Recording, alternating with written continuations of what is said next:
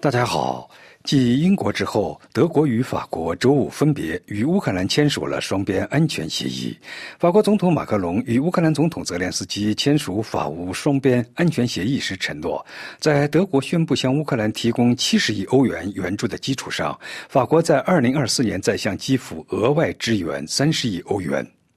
继德国总理舒尔茨之后，法国总统马克龙周五傍晚与泽连斯基签署了向乌克兰长期提供军事及民用支持的双边安全协议。法国媒体形容说，如此，法德两国在一个紧急的时刻，把对乌克兰的长期支持刻进了大理石。而此刻，面对俄军，乌克兰军队正在艰难的抵抗，美国的援助处于冻结状态。这份为期十年的双边安全协议规定，法国在2024年保证向乌克兰提供高达30亿欧元的额外军事援助。在2022年和2023年，法国向乌克兰分别提供了价值17亿欧元和21亿欧元的援助。巴黎特别提到要与乌克兰强化炮兵领域的合作。协议规定，向乌克兰提供全面援助，以恢复其在国际公认边界内的领土完整，积极威慑和应对来自俄罗斯的任何新的侵略，以及支持基辅加入欧盟和与北约的互通性。新条约指出，法国确认乌克兰未来加入北约将对欧洲的和平与稳定做出有益贡献。当日稍早，舒尔茨与泽连斯基签署了被德国总理称之为历史性的双边安全协议。德国承诺支持乌克兰对抗俄罗斯侵略者，支持到底。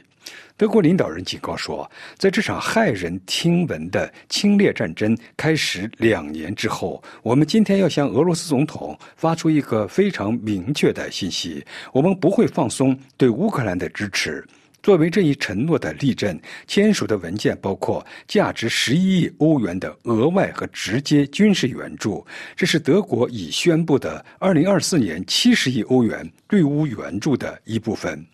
该协议还规定提供战后支持，帮助乌克兰建立一支能够抵御俄罗斯未来可能发动进攻的现代化军队。乌克兰总统在柏林强调说：“我们的安全协议是一份真正前所未有的双边文件。”在乌克兰前线形势严重恶化之际，这一外交突破对泽连斯基来说至关重要。在乌克兰东部，阿夫杰夫卡正在残酷激战。在俄罗斯数月的进攻后，这座城市现在有沦陷的危险。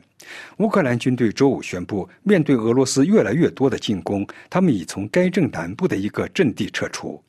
俄罗斯军队正在大举进攻，而乌克兰军队却缺少人员、武器和弹药。美国的援助也严重不足，六百亿美元的援助计划被国会共和党人阻挠了数周。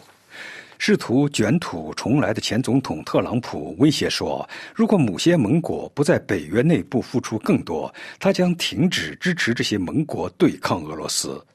一些分析认为，通过优先考虑双边关系，基辅正在表明他并不认为北约是一项全险保险。这些双边协议可能表明，乌克兰和一些欧洲国家越来越担心特朗普的胜利，以及他可能做出退出北约的决定。因此，在乌克兰最终加入北约之前，这些双边安全协议应能保证为乌克兰提供长期支持。今年一月，英国率先与基辅签署了此类协议。另外，对乌克兰总统泽连斯基来说，即使北约能抵御风暴，北约也不是一个短期的选项。乌克兰希望尽快加入北约，但北约内部争论不绝，乌克兰已没有时间等待。在专家们看来，双边安全协议传递出的重要的政治信息是：对乌克兰来说，这些协议表明了一种承诺；而对俄罗斯来说，这些协议则表明俄罗斯希望通过侵略来占有乌克兰，只是一个幻想。